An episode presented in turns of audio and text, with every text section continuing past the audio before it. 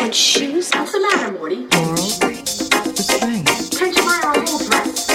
Laurel, the spring. Great gowns. Laurel, beautiful gowns. Fashion has changed.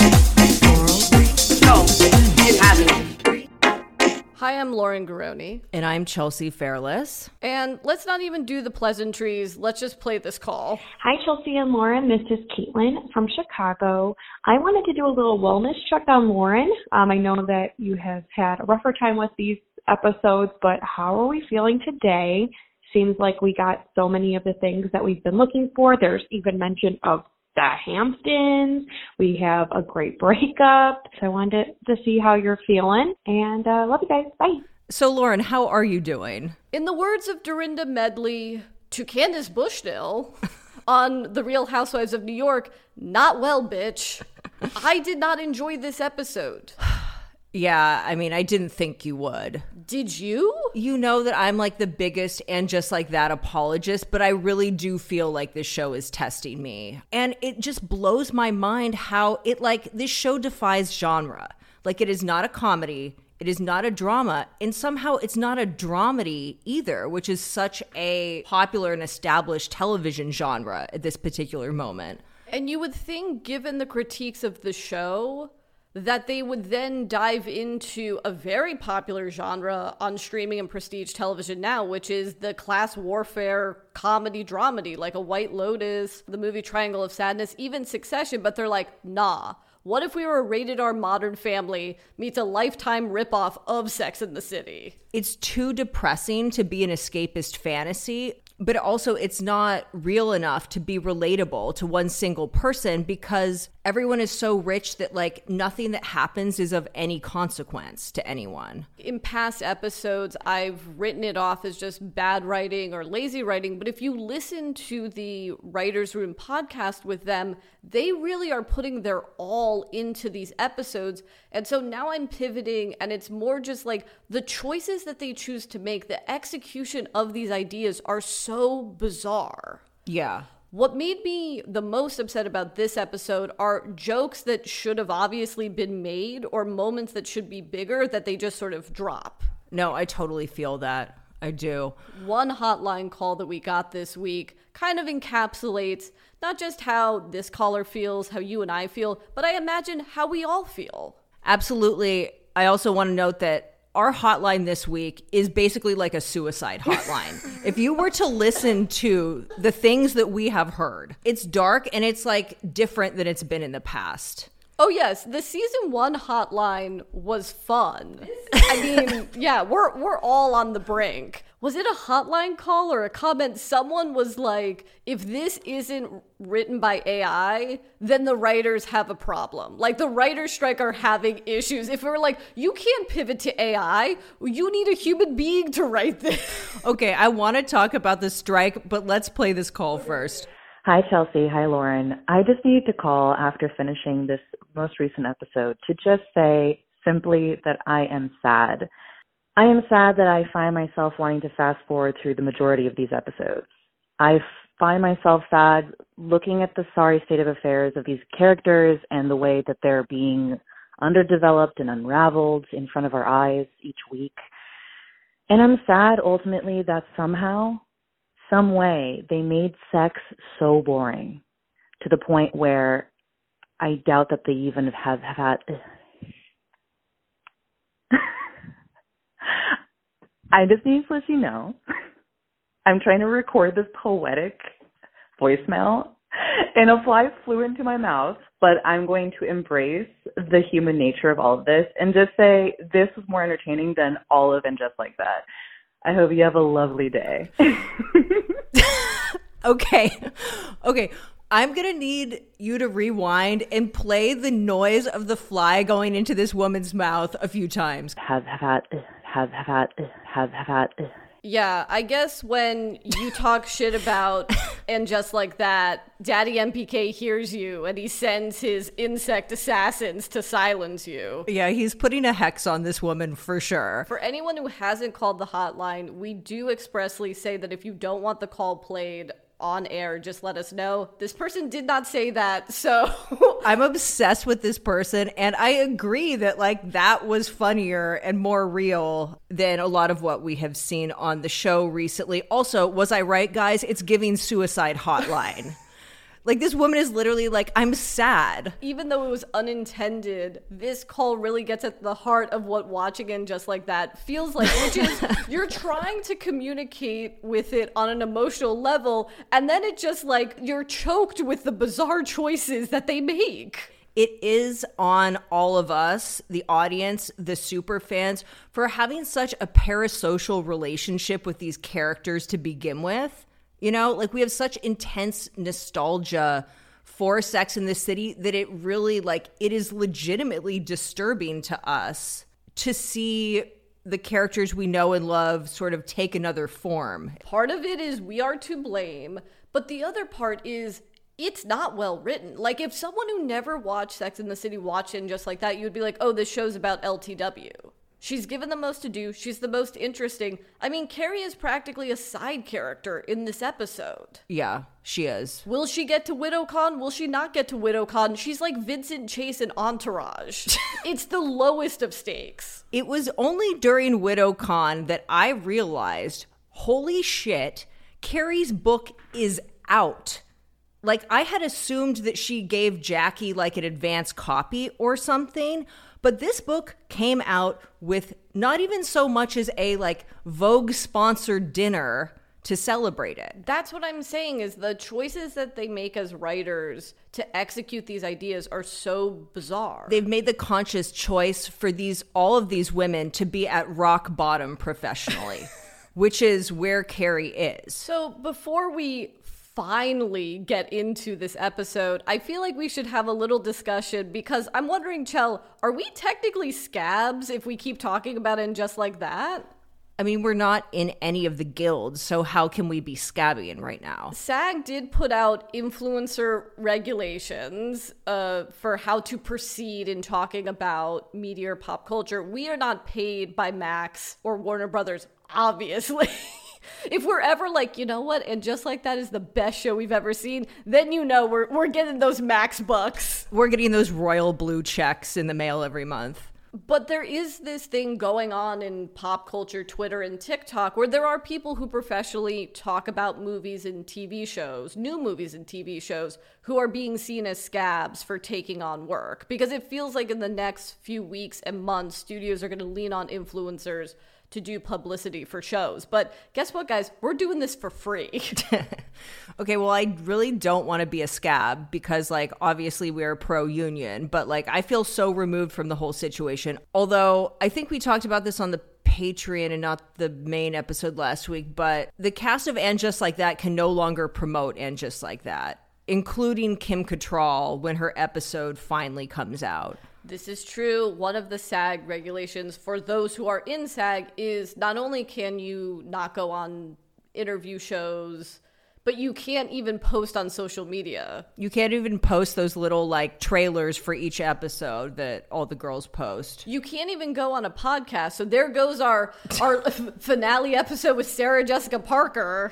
Um, so this episode begins with Carrie in her apartment struggling with a ring light. She's being interviewed by who is this woman? Is this a YouTuber or a journalist? They talk about their content creation. So that makes me think influencer. Yeah, this episode was written by Daddy MPK and Rachel Palmer, who started as a writer's assistant on Two Broke Girls, which was created in part by Michael Patrick King. So I think she was the youth consultant for the episode. And so I think they are just a catch all journalist with a social media following. Right. I did relate to the unending stack that one has to create to to fashion the perfect Zoom lighting scenario. Three years and we still don't have a workable solution for like the correct height of your laptop versus lighting. Well, we should just do what Tom Ford does, which is stack really gorgeous coffee table books and then put our laptop on top of that with a ring light. Nice. Anywho, this interview is obviously a disaster. The journalist slash content creator says, I Googled you, which again is like, wait, is Carrie not famous? Like, I get that this is supposed to be a ditzy Gen Z journalist in quotes, but like, how we feel about Carrie Bradshaw as, you know, a character in media, it wouldn't be to that degree, but she would be this like sordid downtown single girl legend. People would know about her. One would think, but she has lost all of her relevance. And that is communicated to us constantly. This Gen Z journalist should know her only because she saw a bunch of old photos of her at parties from the early 2000s. But in this world, this person like wouldn't even know her from that. But still, some people would, in theory, right? Because we have examples of these kinds of women that exist. Candace Bushnell, obviously. Yeah. Even someone like Plum Sykes, I think, is a Carrie Bradshaw adjacent person. I mean, Elizabeth Wurtzel died, RIP, but like, you know, there are women like this. I will say I did relate to this person because this bitch is like me. I didn't get the Manhattan pun when I first saw the Sex and the City film either. I loved that acknowledgement of her second novel, Manhattan, personally. But I don't know. I think a more interesting struggle for Carrie might be the fact that people completely identify her with who she was in the 90s. Because that's what happens with It Girls, right? They are associated with a certain time period.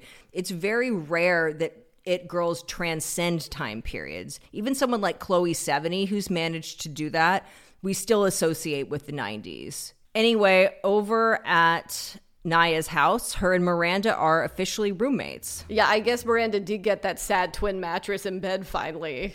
So Miranda wakes up quite startled. There's a bit of a. Again, this is where we enter a multicam comedy because Miranda comes out into the living room all stressed in her heart pajamas. Uh, what time is it? It's 10. Oh my God, I'm late. And then Nya goes, It's Sunday. And then they're like, Ha ha ha. I like the fact that they're roommates, actually. Oh my god, I love that part. I think that is great. When Nya points out that Miranda's in heart pajamas, she's like, "Don't be a fashion critic." And I'm like, "Was Nya critiquing her pajamas?" Yeah, I actually really liked the pajamas. The pajamas and loungewear in this episode were exceptional overall, I would say. Miranda seems surprised that Nya is handling her own divorce. This is unsaid, but Nya is like, "It's a no-fault divorce." But I, the parentheses are sort of like, "And I'm a lawyer."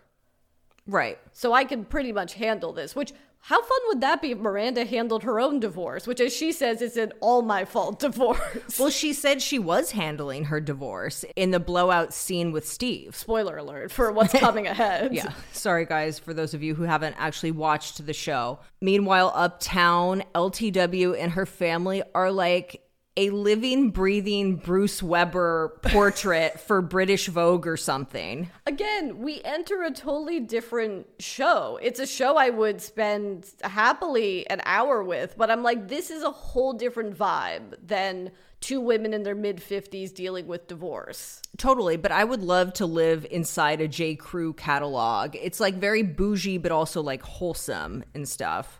Well, which era J. Crew catalog? We talking like 98? Whenever they were shooting entire families in matching pajamas in bed together, that era of J. Crew.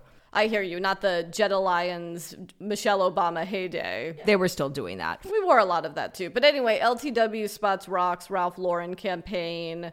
She, of course, immediately calls Charlotte, which this was the scene we saw in the trailer that we were like, why is Anthony there? And it's now explained. He brought 10 copies of the New York Times over. I thought that was cute. I'm glad we actually got to see the ad. I thought we wouldn't. That was also a fast turnaround. I feel like with this season, we always need to check in on the timeline. The last episode was Halloween. We are now, at one point, Chase says several weeks later, but it seems like it has to be December, right? Yeah. I, I feel like we completely skip through November, Thanksgiving, all of that. So we know where this scene is leading because we've all seen it in the trailer, but the context is so bizarre. Lily asks her mother, Did you call Nobu to make a reservation for me and my boyfriend? Bitch, make your own Nobu reservation. Like, I'm sure you're paying with your dad's credit card anyway. Also, okay, I just like resent the idea that there are teenagers that are having casual, like midweek lunches at Nobu without the presence of their parents. Yeah, I mean, I've referenced this before. I went to a private school that a few Olsen twins went to, but like, this shit didn't even go on in the school I went to. Also, it's like, okay, you can't afford a keyboard, but you can go to Nobu. Like, isn't that like the same cost roughly? Again, it's all going on Harry's credit card. Let's be honest here. Anthony says the realest shit, which is just go to Shake Shack and call it a day, which then leads Lily to reveal I can't get fucked after going to Shake Shack. Wait, what did she say?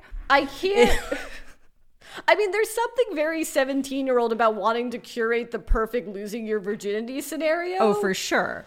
But I would also say, I'm not sure if you want to lose your virginity after having a belly full of miso marinated black cod and crispy rice spicy tuna. Like, I don't think that's the move either.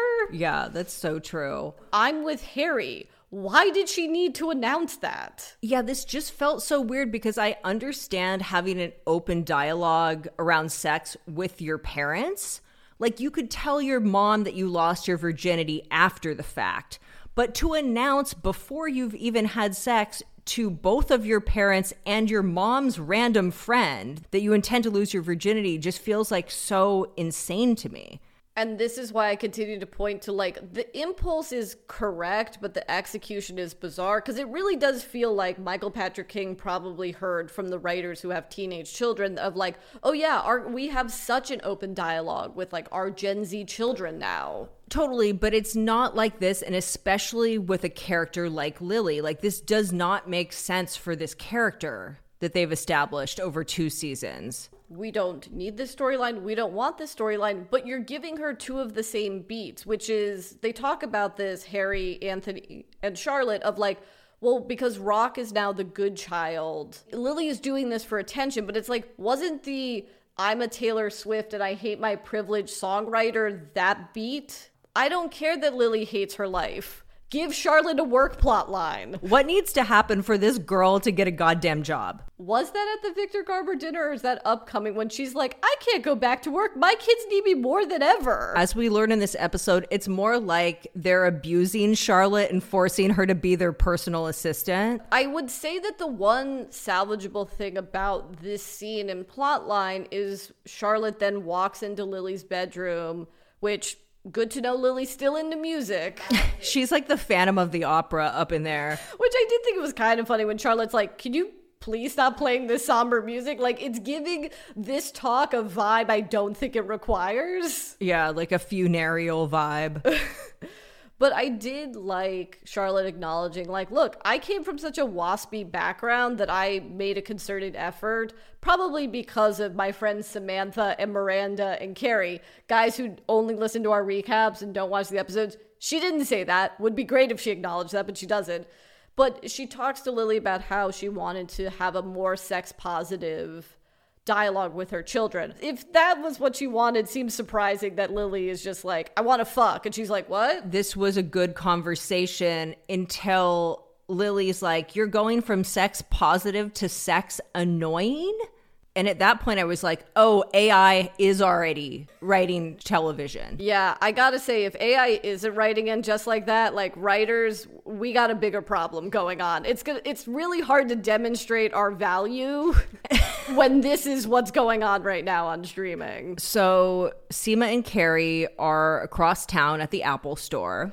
I want to know how you feel about this Carrie outfit because she's yet again in those pale blue suede knee high boots that we saw in the previous episode, jammed into an 80s jumpsuit. Yeah, with one leg scrunched up like LL Cool J, which was a choice, although hip hop style, of course, has always infiltrated Carrie's closet at certain times. Yeah, but this feels less like a Patricia Field choice and more of a Sarah Jessica Parker choice. Well, we also know that because she has worn her pants like this. Like I remember seeing these like Daily Mail photos like a while back of her wearing jeans and like one of them was just like scrunched up to the knee. We forgot to mention Carrie's computer tumbles to the floor. I guess it breaks. Carrie and Seema, who are finally reunited. It felt like last episode they only their only contact was via cell phone. Carrie has coerced Seema instead of having lunch to go to the Apple store with her. Seema asks her to share a house in the Hamptons. Uh, yes, Carrie thinks that she's going to be asked for her left kidney, which she'll happily give Seema as long as it's the left one. Where is Carrie's Hamptons home? I feel like they are gaslighting us. Yeah, also someone called in and reminded us that Harry also has a Hamptons home. I believe Harry says in season five, episode eight, he is the Hamptons. Right, right. I do feel like it is now canon that Seema is a Bravo holic. Yeah, for sure. So she is me and I am her. I have no choice but to stand. In the next scene, it's now evening. Miranda comes out of a bathroom, and I was like, oh, wait, she's back in her Brooklyn townhouse. And then I was like, no, surely she's not still with Che. Like, the episode last week seemed like a great place to end that relationship. But, you know, thankfully that does run its course by the end of this episode. Yes, And we get, okay, this scene, I actually can't wait to talk to you about this scene. Uh, yeah, we got to go T to B with this scene, which is it begins with Miranda wanting to cuddle. Come here, come where we both just came. I'm to guarantee Daddy MPK wrote that line. Che's answer gave me such ick, which is cuddle. What am I, Paddington Bear? And it's just like, what does Che want? Like again, Che wants nothing Miranda wants and nothing that Miranda can give them. Uh, Which would be fine if we're not just like shuttling through the year through both seasons, where it's like, why has this fling gone on this long? It's especially weird because they spent the first season, the entire first season, and this season as well, seeding the idea that Miranda is a sober alcoholic and Che is someone that is like partying all the time. Like that right there is a very logical reason for this couple to break up and is the reason why many people break up. When they ultimately break up, it's like there kind of isn't a reason. Well, yeah, we'll we'll get into that in a little bit. But so then Miranda says goodnight, which if that were me, I would have been like, goodbye. I'm gonna go back to my place in in Brooklyn. I'm gonna go back to Nya, who's providing me a bedroom. You can't even provide me cuddles. Go fuck yourself. Thank you for the orgasm, I guess, because we didn't see that on screen. But no, Miranda turns to her side of the bed, goes to sleep, and Che does maybe the most shocking thing I've ever seen on television. I mean, it was pretty funny. Like it made no sense, but I was kind of into it. Che turns away from Miranda and begins filming cameos, even though we don't use that word. I get that we need this for the scene, but surely you would go into another room to do this. Like, it's not even that Che is sitting up, Che is on their side in bed. Or you could introduce the idea that you have work to do. Them saying goodnight and just turning over and recording on their phone is wild. No, it's totally crazy. Also like how like weird to get a cameo from someone that's recording them like next to their sleeping partner. Okay, given the numerous Real Housewives references, I have to imagine, and this must come from the writer Rachel Palmer, that this is a reference to the fact that many of the housewives, when they record cameos, are often just recording them wherever the fuck they are. Like, there are a ton of housewives like Ramona who are recording their cameos from the airport when they're about to catch a flight to West Palm Beach. But also they are recording their cameos at night because they've been depressed all day and don't have their shit together and have been procrastinating this. And that's why it's happening as it's happening. But again, yes, there's no realism in this. It's very bizarre. You could even have Che recording them loudly in the other room, and that would still do the same thing while making it feel like something that could conceivably happen to two human beings. Yeah, Miranda does bring up the correct question is like, what were you doing all day? You know, when you weren't in bed and there was great light? Not that that's what Miranda says, but you know, Che doesn't directly answer this, but instead they say, well, I can't work in the clubs, so I have to do this. And I'm not a comedian by trade. I have friends who are comedians, but I believe that the clubs play like $30 a set, if that. But Che's rock bottom being having to record all of these cameos is quite realistic. Like, I don't mind this as a plot point, it's just the way that it was executed. Also, I like the acknowledgement within this plot line of like, the annoying aspects of Che because they record the cameos in the Hey It's Che Diaz voice. I always ask, are they in on the joke or not? They are because Miranda says like, "What is that voice?" Right. You're right. You're right. You know, there's that famous tweet that asks, you know, I asked my partner, do they want comfort or solutions? And you added a third option, which is wallow. a month has gone by. Should you allow your partner to wallow for a month about a failed pilot? Yeah, I think so. Look, depression doesn't have a timeline. And this is also legit because creative people like Che that are moody and in a very like financially unstable situation like are very prone to having like prolonged periods of depression for sure. But obviously it's hard to be around as the other partner. It's hard to be around. I guess I have a harder time imagining this. Not that I have not faced my own creative projects blowing up in my face and being sad, but you're a comedian, write a special. Like you can self generate content in a way that others can't. Yeah, Che Diaz has many avenues to make money, not just Cameo. They could write for other TV shows. They could have another podcast again. How about that? Like, Yeah, I guess my point is it's fine to still be wounded and not want to go to comedy clubs and get asked the question, How's your pilot going? But I feel like weeks into this, you should know that your life isn't over, which is how they phrase it. Miranda urges them to go talk to a real person, to which Che goes, Yeah, because that's going so well for me. And it's like, what is Che? Miranda's sullen, gender nonconforming child? okay, but I love how I'm such a Che apologist here. I feel like this is like really normal and like really common and totally makes sense for this character. You are correct. You are correct. I do wish Che was someone else, so there is that. They don't outwardly say cameo also because I'm not sure is this how the messaging interface of cameo works that you can just send a titty? I have no idea. Because Miranda sees and is That is one beautifully lit tit. I love how all of the like dirty pictures on this show are just like like that's like a nice like Mapplethorpe photo right there. yeah, where is in just like that getting these Stock images. well like is there a yeah, is there an adult version of stock images we don't know about cuz we would like to? yeah, there must be. So Miranda leaves in a huff because she's like, why do I get sullen Che and why does a random tit in Arizona get happy you? Okay, but did you notice the amount of plaid as she was leaving? Because she was in plaid pajamas, I think, to begin with. Then she put on a plaid coat. And then they cut to her again, and she was just in a plaid scarf. How are you doing with all that plaid? You know what? Actually, that plaid outfit was like pretty cute considering. But I was just like, the plaid does seem to be multiplying. Also, we haven't talked about the fact that Carrie has plaid wallpaper in her house on one of the walls. Oh God. I will say, because I will be a Che apologist for a second. Che's reply is, you know, what is it that you want? Fuckboy comedy Che. I thought that was a fair point when Miranda was like, "Why does this tit girl get like you when you're up and happy?" And and Che's like, "I'm not performing for you." That is fair, but then the other side of that is why are you guys attempting to be in a relationship? Neither of you can give what the other wants. This is truly like water and oil together. I guess because of the sex, which is also just like a common reason for relationships that should end not ending. Yeah, I feel that. We've all been there. Carrie is with her publisher.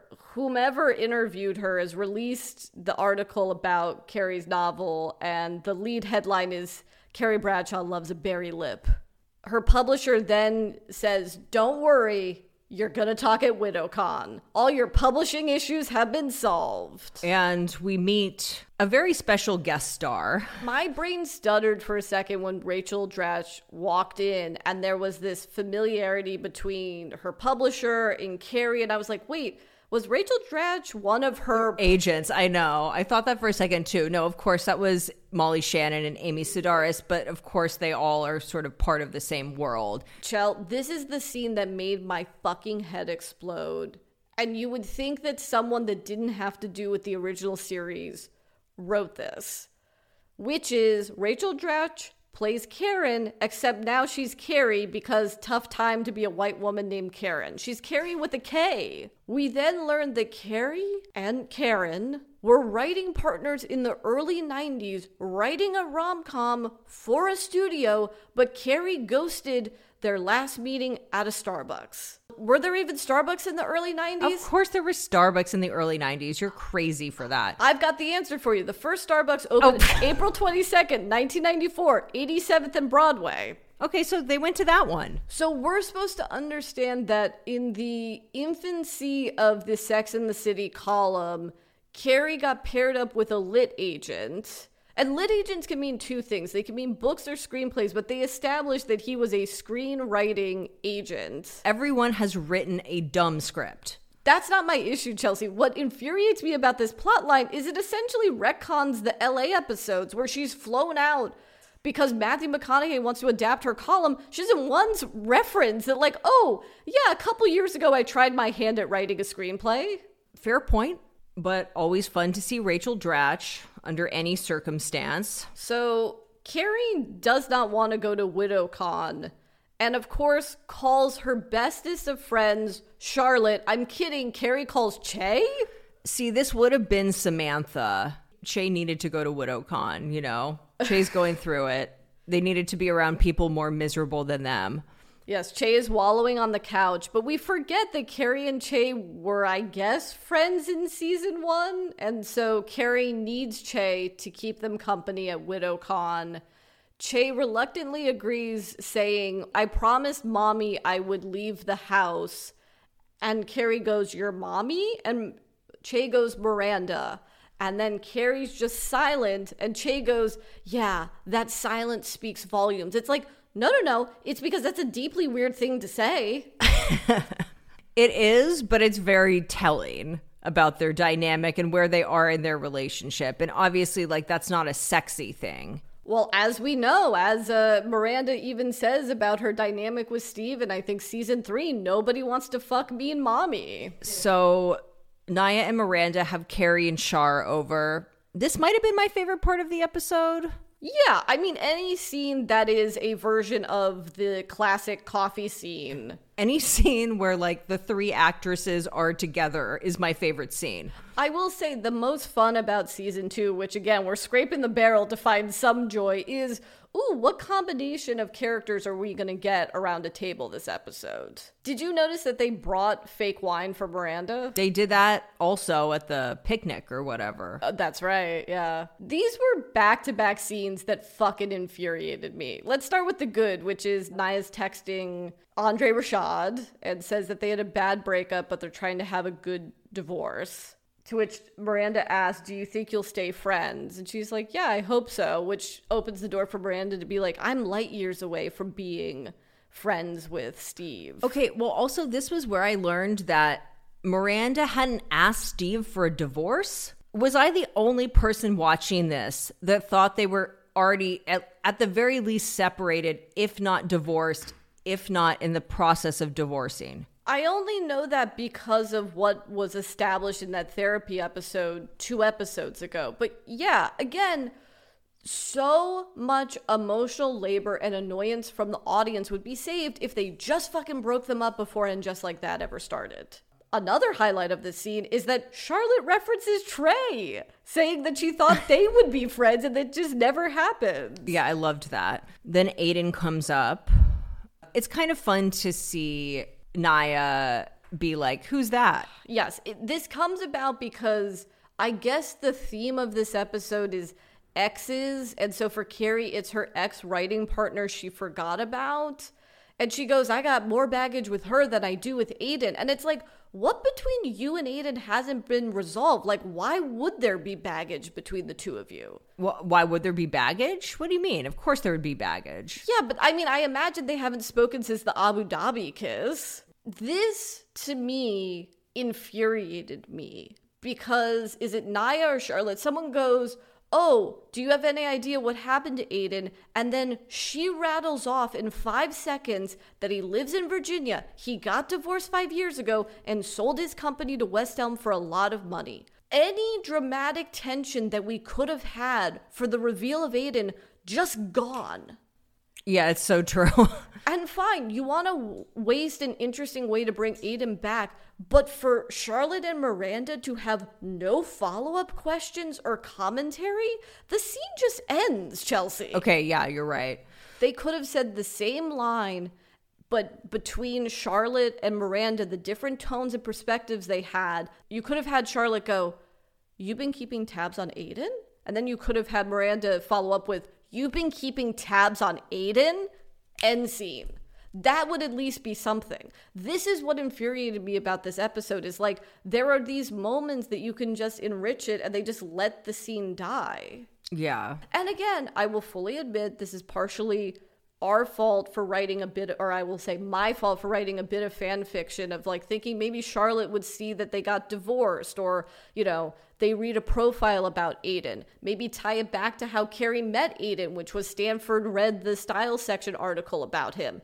Maybe there was a different profile about Aiden that Charlotte reads that reveals that he's fucking single. Well, not only is he single, but in a tragic turn of events, he also does not work, I'm assuming, right? yeah, he sold this company no for a one lot of money. fucking works on this show.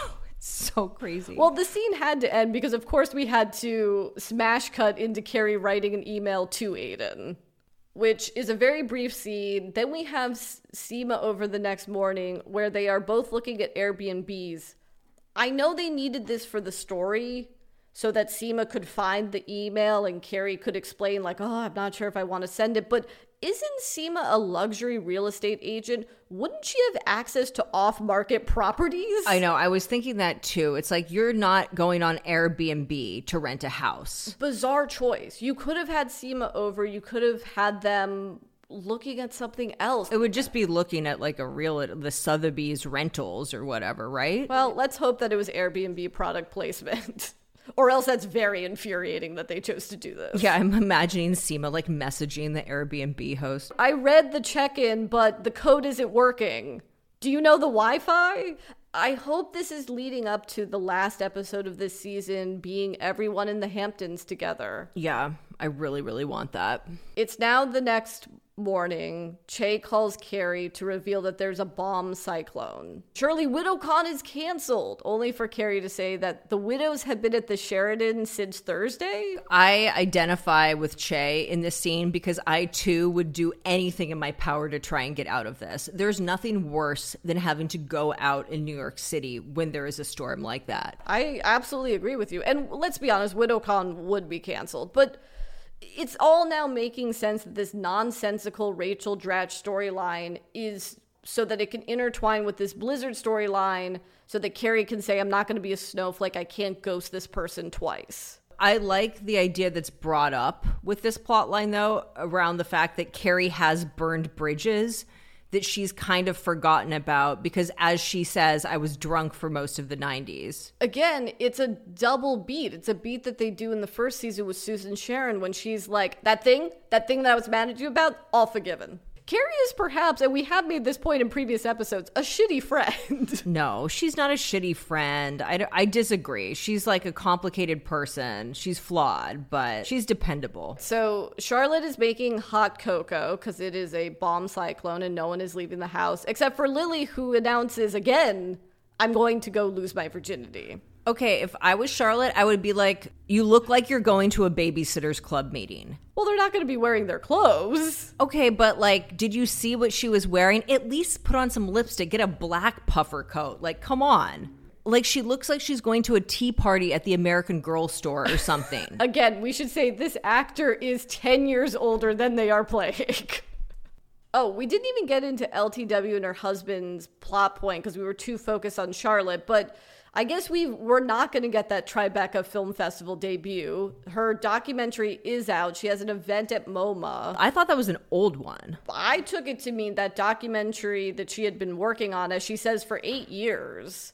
That is about three influential black women and their place in history is getting honored at MoMA. And her husband, Herbert? Yeah, that's his name. He has a campaign event, and wouldn't you know it, it's the same day. So we cut back to LTW, whose car service has canceled. Okay, this already also happened.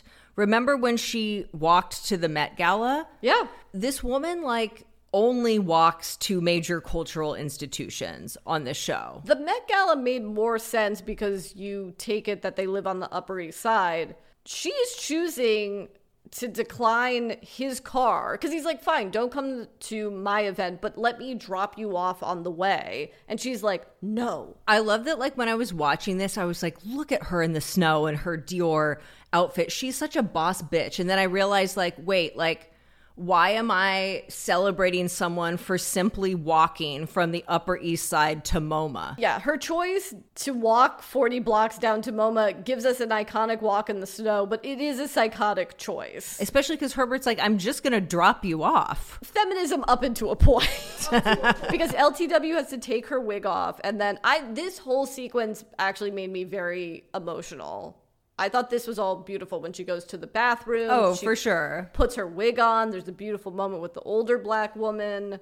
But again, it's like all she did was walk from her apartment for no reason when she did have access to a car. Also, I did like like when she took off like whatever the houndstooth thing that she was wearing. I liked the outfit that she ended up wearing, which was kind of like had this really great interplay with the wig because she had that nubby like black fringe sweater and then the wavy hair. It was a little bit cats, like Andrew Lloyd Webber cats, but a little bit like Fosse also. I did also tear up when her husband shows up. He Oh, totally. His Yeah. campaign event.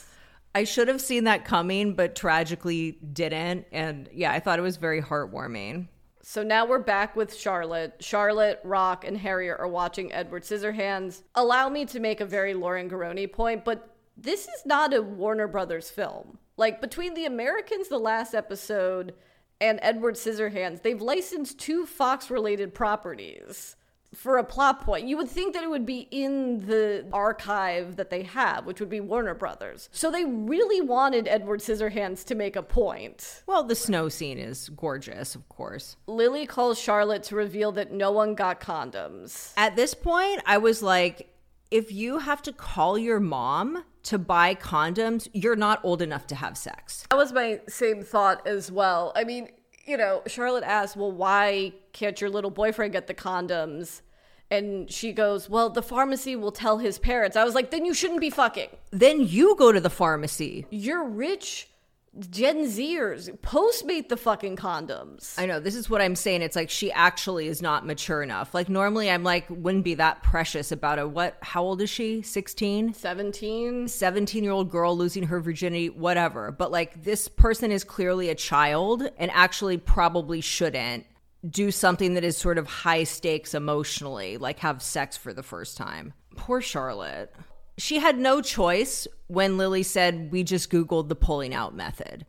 I like how before she was like, Hell no, I'm not going out in that. Like, figure it out. And then Lily basically bullied her into being her personal assistant. Again, I'm I'm not a mother, but I feel like I would have been like, "Have fun with that. I'll we'll go get Plan B when you come home." Lily, you're interrupting the ice dance scene in Edward Scissorhands. This is a canon event for our family. Fuck off.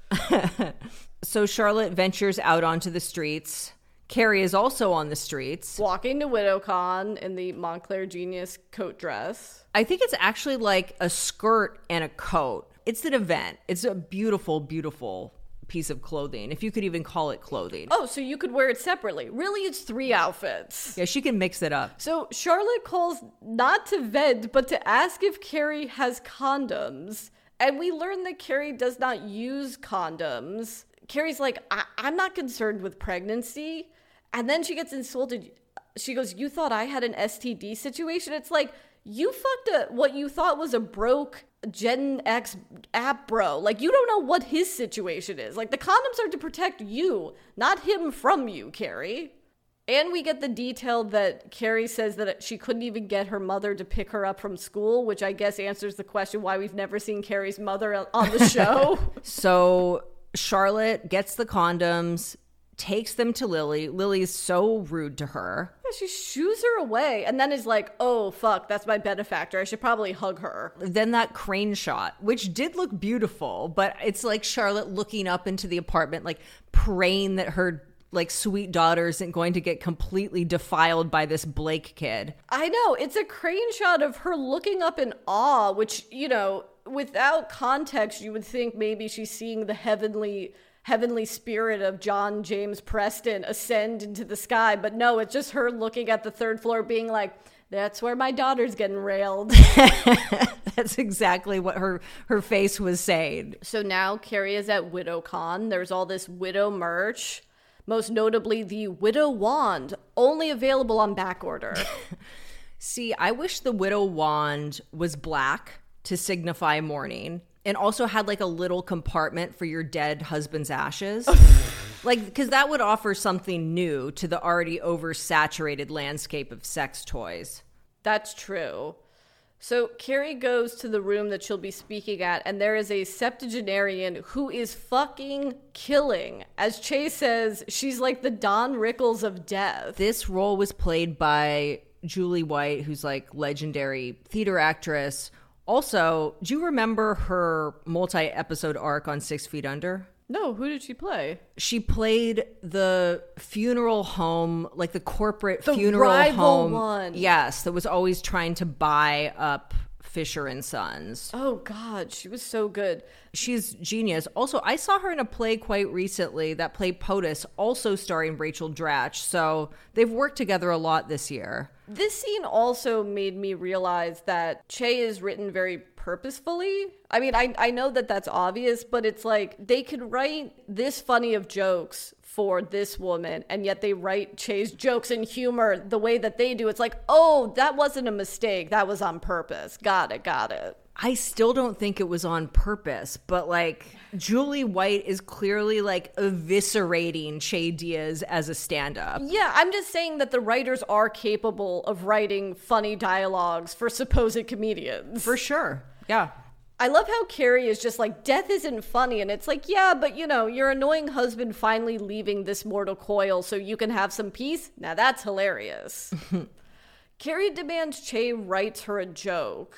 For Che jokes, this is pretty good. The widow wand doesn't come with a lifetime guarantee, but neither did my husband. Very well crafted joke. I'm not sure why Carrie did not prepare for this event. It reminded me of when she hosted that single seminar and didn't prepare for shit either. Right, the learning annex. But I guess she was just going to read her book. But it didn't seem like she had any sort of introduction written. I remember listening to an interview with Steve Martin where he talks about when he goes on Conan O'Brien or David Letterman, he prepares. He literally writes pages of jokes just to go on those interview shows. It's like, you gotta prepare, Carrie. We're also acting like Carrie is someone that never speaks in front of a crowd, which we've seen her do several times. Yeah, well, Carrie thinks that she's gonna fail because she's not funny, but she just reads her book, which is heartfelt and authentic, and it speaks to the people in the audience. But again, what are the stakes here? She's not going to sell books at WidowCon?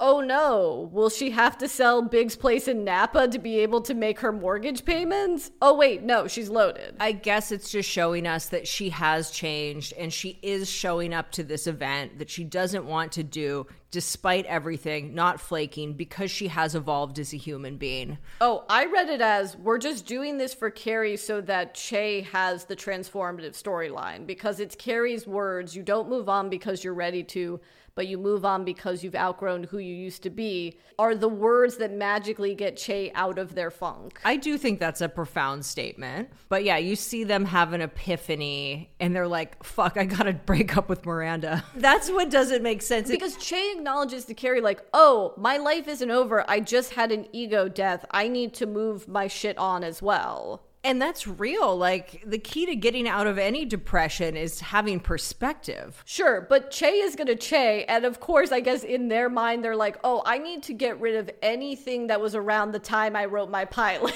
in order to move on.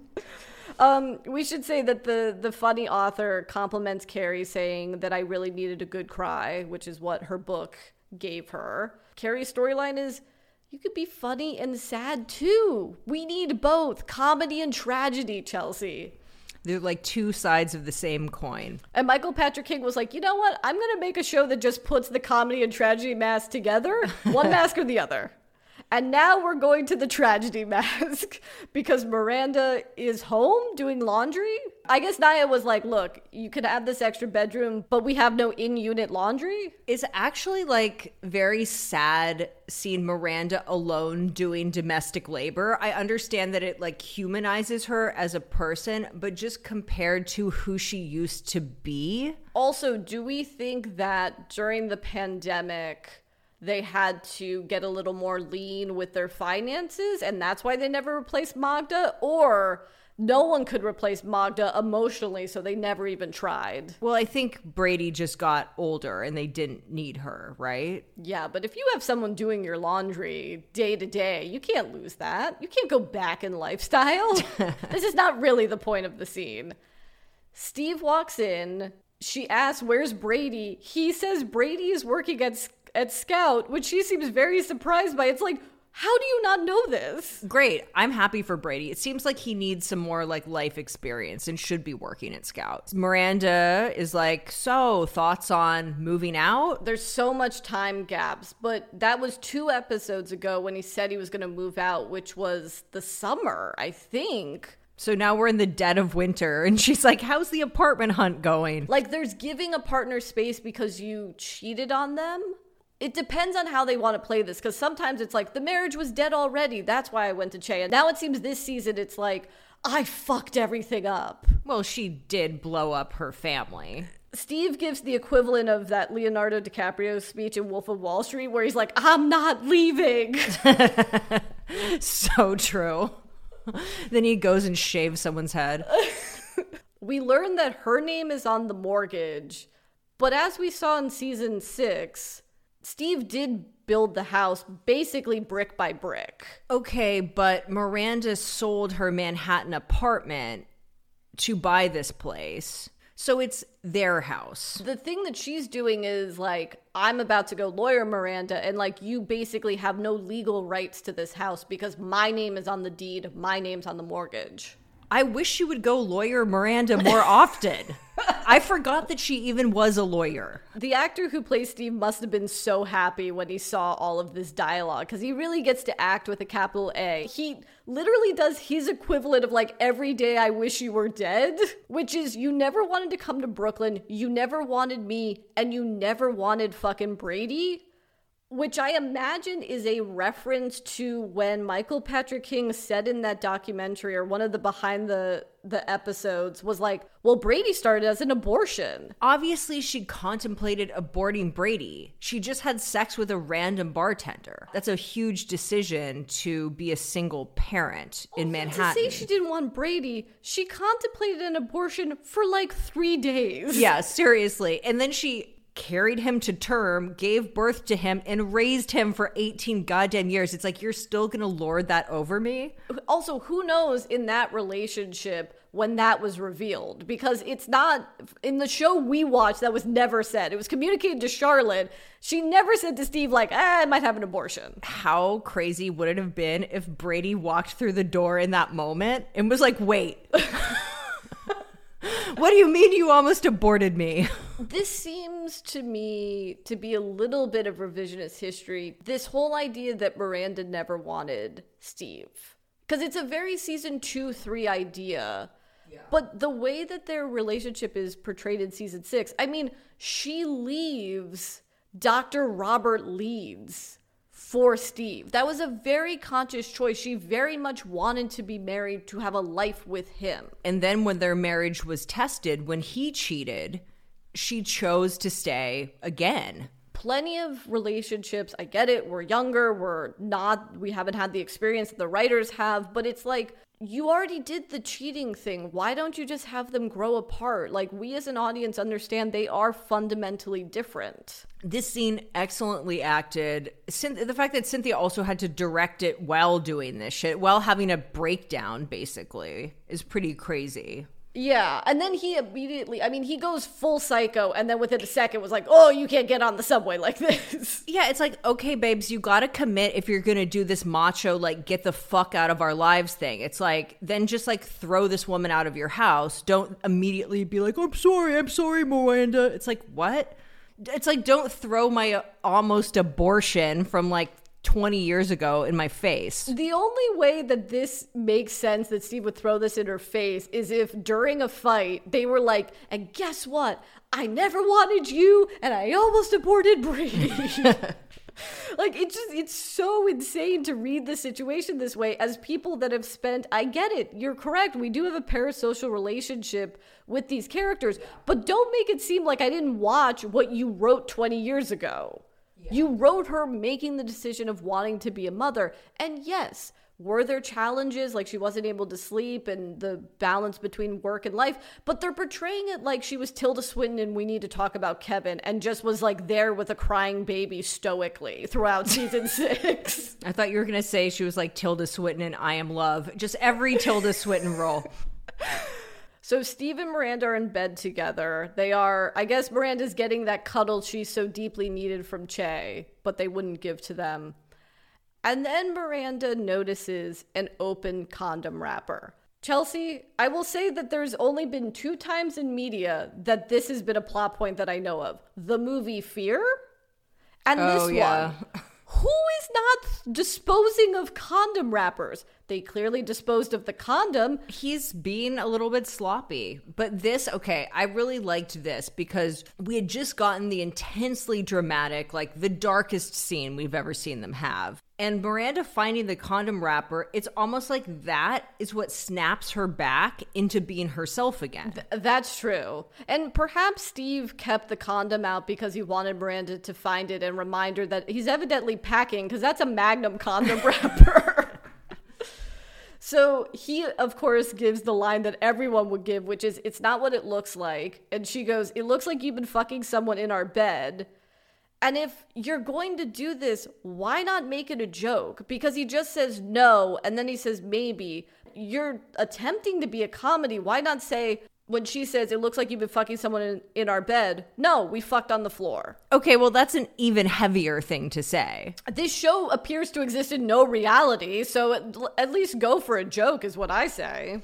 I'm just glad that like Miranda finally came to her senses. I love that she made the point that was like you've been wallowing around the house for months and I've been here doing your laundry and you know cleaning out the refrigerator and all this time it's like you have moved on. Okay. Well, two things. I'm kind of on Steve's side with this, which is who said I was the victim? That's a narrative you made for me. Did he indulge in it a little bit? Yes. I would also ask Does fucking one person after a 15 year marriage mean you've moved on? Because it didn't for Carrie. But he's further along in the process than she had previously thought. Especially when Carrie is telling her details, like he said he'd never take off his ring, etc. Which they're acting like that was a couple months ago. At this point, it's like nearly a year ago that that women's shelter painting scene happened. She clocks that, oh, this is why there's all this Whole Foods food in the fridge, is you're fucking someone who either likes Whole Foods or works at Whole Foods. It was hard to comprehend.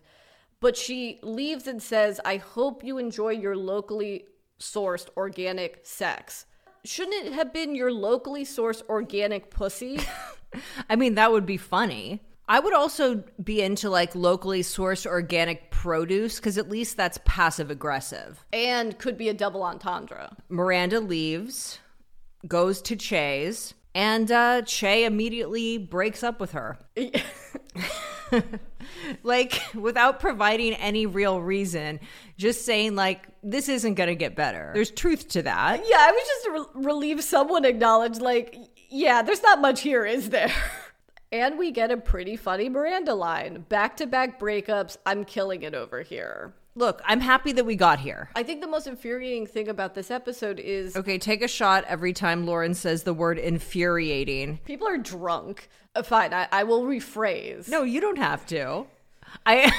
But there are really seismic things in this episode that we knew were coming that just are so anticlimactic. The reveal of Aiden, the breakup between Miranda and Che, just no opportunity to make this interesting. I guess if their attempt was to make it true to life. I mean, I think that's a big priority for the writers. Yeah, but in Sex and the City, they were able to take things that happened to other people, but were able to heighten the drama for comedy. Look, generally speaking, I think the Miranda Steve fight and I and the Che that those back to back scenes, I do think this was the most meaty part of the episode and the most interesting part of the episode.